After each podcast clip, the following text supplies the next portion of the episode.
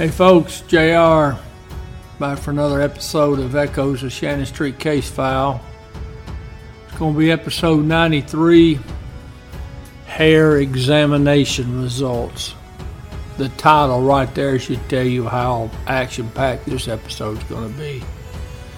And before you ask, no, I did not pluck some of my own hairs and have them analyzed and have them microscopically photographed. Those are not my hairs you see there. That's a, just a picture I randomly snatched off the internet. But I thought it looked really cool, so that's why I'm using it. Alright, you know, they sent all this stuff off. Memphis did. They gave it to TBI. Well, this particular, the hair sample stuff, TBI sent it off to the FBI.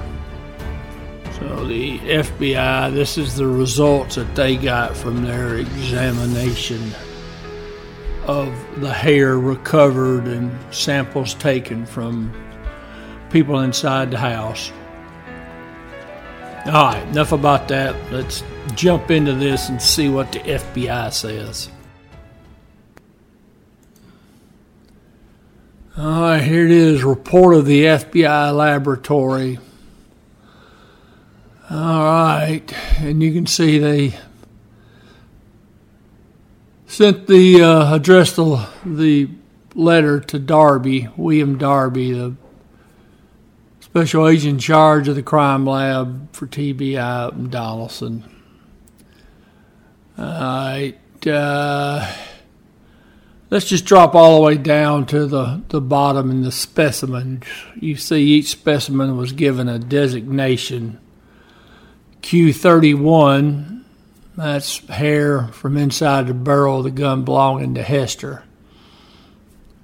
And then you see each corresponding number, the designation, letter and number, and then where it was obtained from. So you got one from the transit level, that's Q32, and then you've got these next ones are all hairs recovered from the clothing of suspects. So Q33 is Houston, Q34 is Sanders, Q35 Thomas, Q36 is Lindberg Sanders. Now the other Sanders that was Larnell Sanders, Q34. Then you got Jordan Q37, and finally Q38 is hair taken from the from the clothing of Coleman.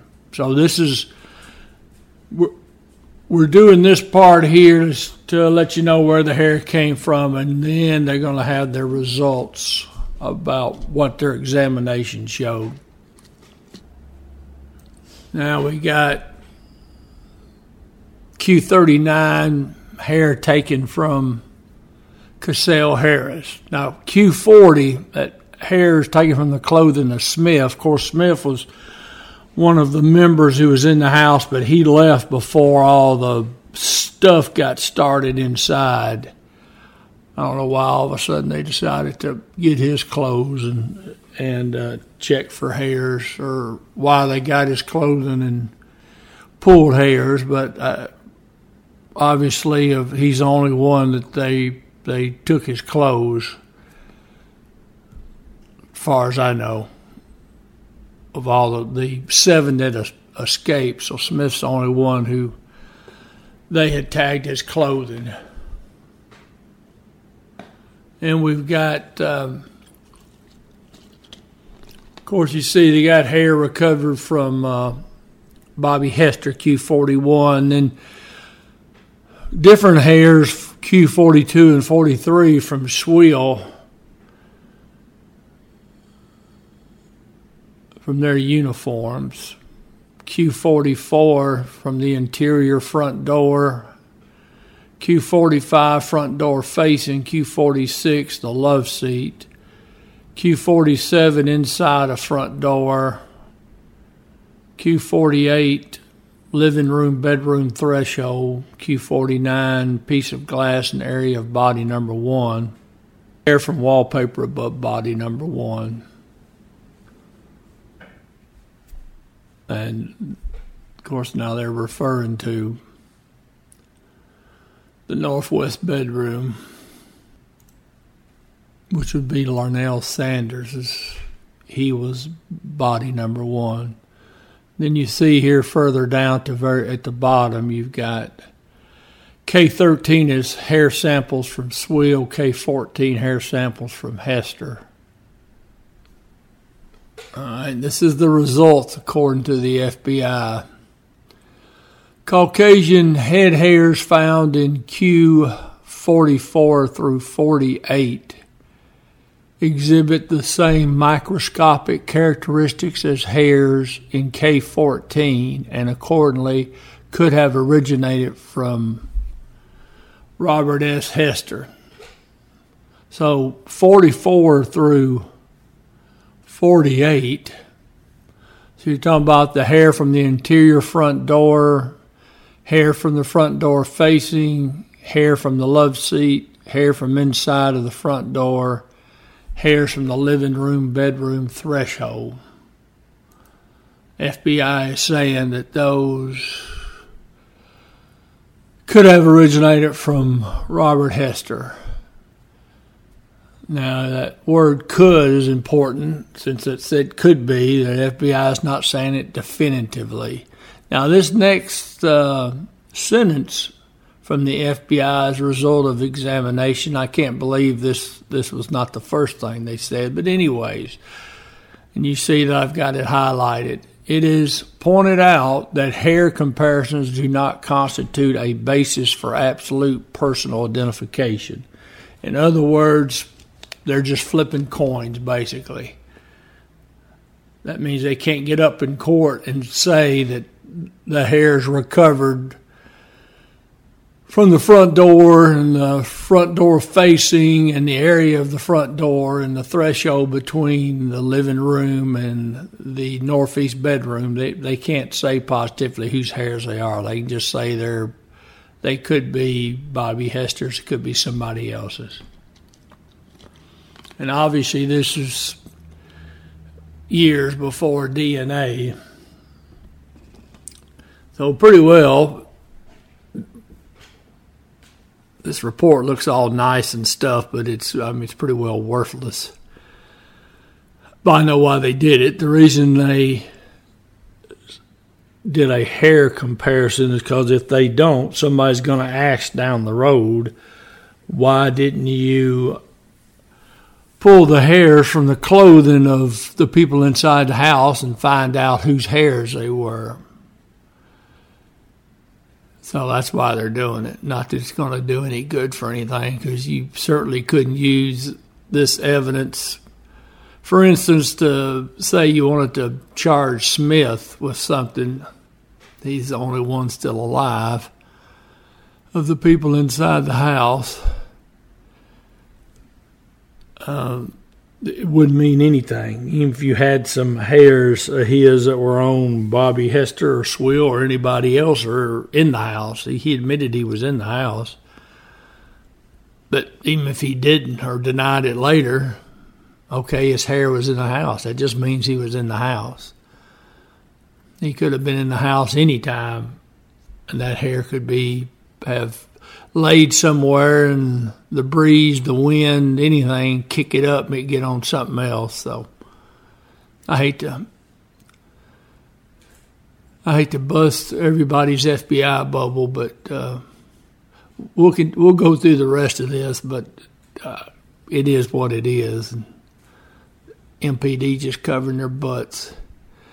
Then you got Caucasian head hairs found in Q38 are dissimilar to hairs in K13 and K14 and did not originate from the same source as K13 and K14. In other words, they got some hairs and they're not Bobby Hester's and they're not Schwill's, so they're somebody else's. So this is more of a process of elimination than it is confirmation. The hairs of Caucasian origin found in Q31, 33, Q33, and Q35 are not suitable for significant comparison purposes. And 31 was hair from inside the barrel of the gun. 33 was from the clothing of Houston, and 35 was from the clothing of Thomas. So the FBI is saying they couldn't do nothing with them.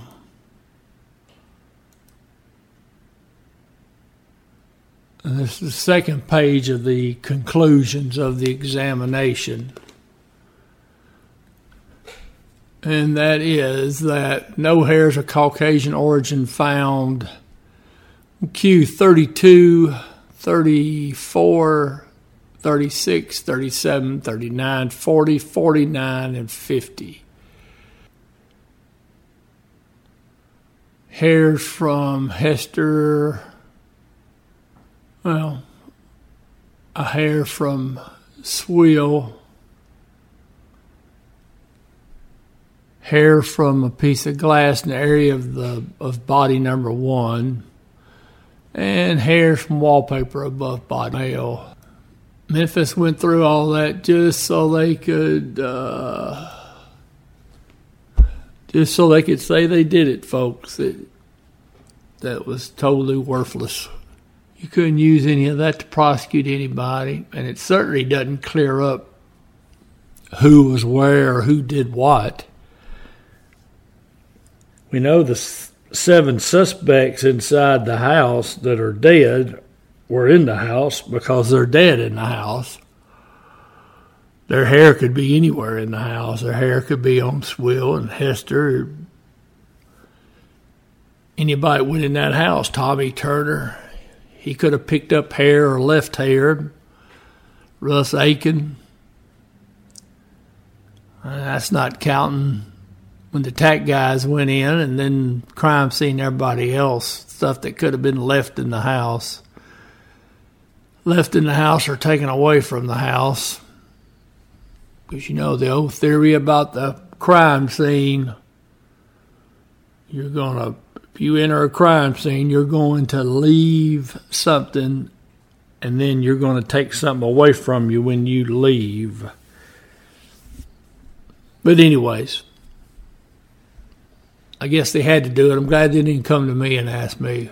Uh, told me I needed to send all this off because I would have told them just what I told y'all, and of course they would have got angry at me and said mean things, and I would have had to have done it anyhow. But I would have told them we're just wasting our time on this particular stuff here.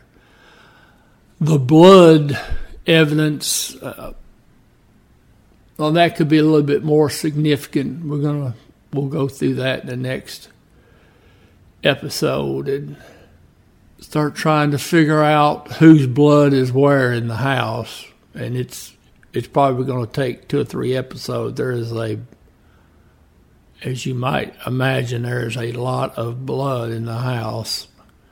And we'll have to go through all that. And of course, now when they're doing the blood, now it's they can't definitively say whose blood is where. They can just say blood type. But anyways, it would be of significance. It's something you need to do. Now we've got. I wanted to include this. I didn't know where to put this in, and I thought might as well put it in here just as well as anywhere else. But this is a uh, copy of the handwritten note when security squad, I believe they were the last ones out the door. Anyways, last investigator there, they turned the uh, house back over to one of uh, Miss Sanders's uh, sisters. I don't know specifically if we, the MPD's got a document that says release of house. They've got they've got all kinds of release forms. But in this particular case, whatever proper release form they would have needed back in 1983, I'm sure nobody had one, if it even existed. So he just took a took a sheet of paper and he hand wrote out that he was giving the house back up to the family. And then you can see that Miss Poland, I'm not sure if I'm saying her name right. I, I think every time I've said her name, I have botched it. But, anyways, um, you can see she put the date and, and signed it, saying, okay, I'm here, I'm taking the house back. I would hate to be the one that had to try to clean up that house. But, anyways, I wanted to put this in here so you'd see it. Because they had that house for several days after the 11th. Now, I went on and put these in here. These are. These are the receipts when MPD turned over all the guns and clothing and blood and everything else to TBI. I, I showed some of these in one of the prior episodes. I don't think it was these. But, anyways, I put them in there. I'm not really going to go over them with you. Next episode, the results from TBI they will have all these same items listed again. Of course, they'll be typed, and you'll be able to read them far easier than you can these. But, anyways, I wanted to show them to you, make sure you had a chance to see them. You can see the number and then what the item is. So, I may not always go into great detail about things that I'm that are in the file, but I do want them out there so you can refer back to them because you may have a question or something and you can go back into the episode and look and see. All right, folks, that's all for this episode here.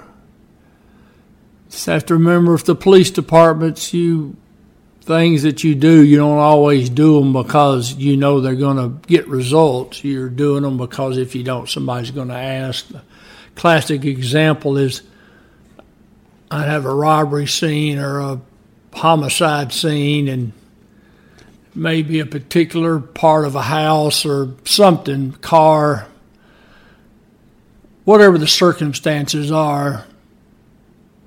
And there may not be a need to really take fingerprints. You you may have the suspect in custody and you've got a confession, you've got all this evidence. But I used to tell crime scene all the time, I want you to dust the house or dust this room or dust the car. Even if you know the suspect's got gloves on, you're probably still going to do it. And the reason is if you don't, the defense attorney's going to ask, Did you fingerprint? Did you try to get fingerprints?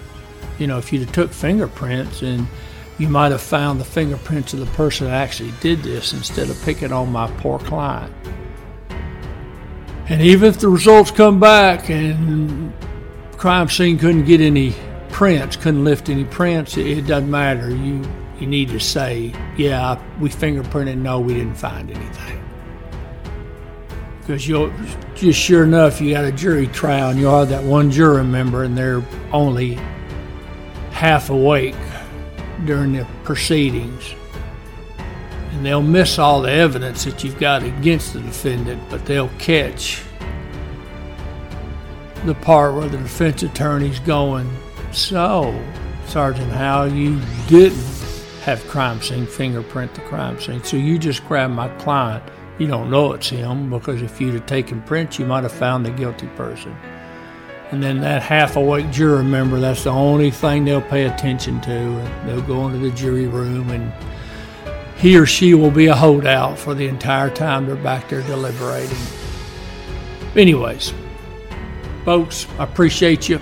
We'll get back together in a few days. Our next few episodes should be about the blood results and about the weapons, ballistics stuff all right, folks, we will see you down the road.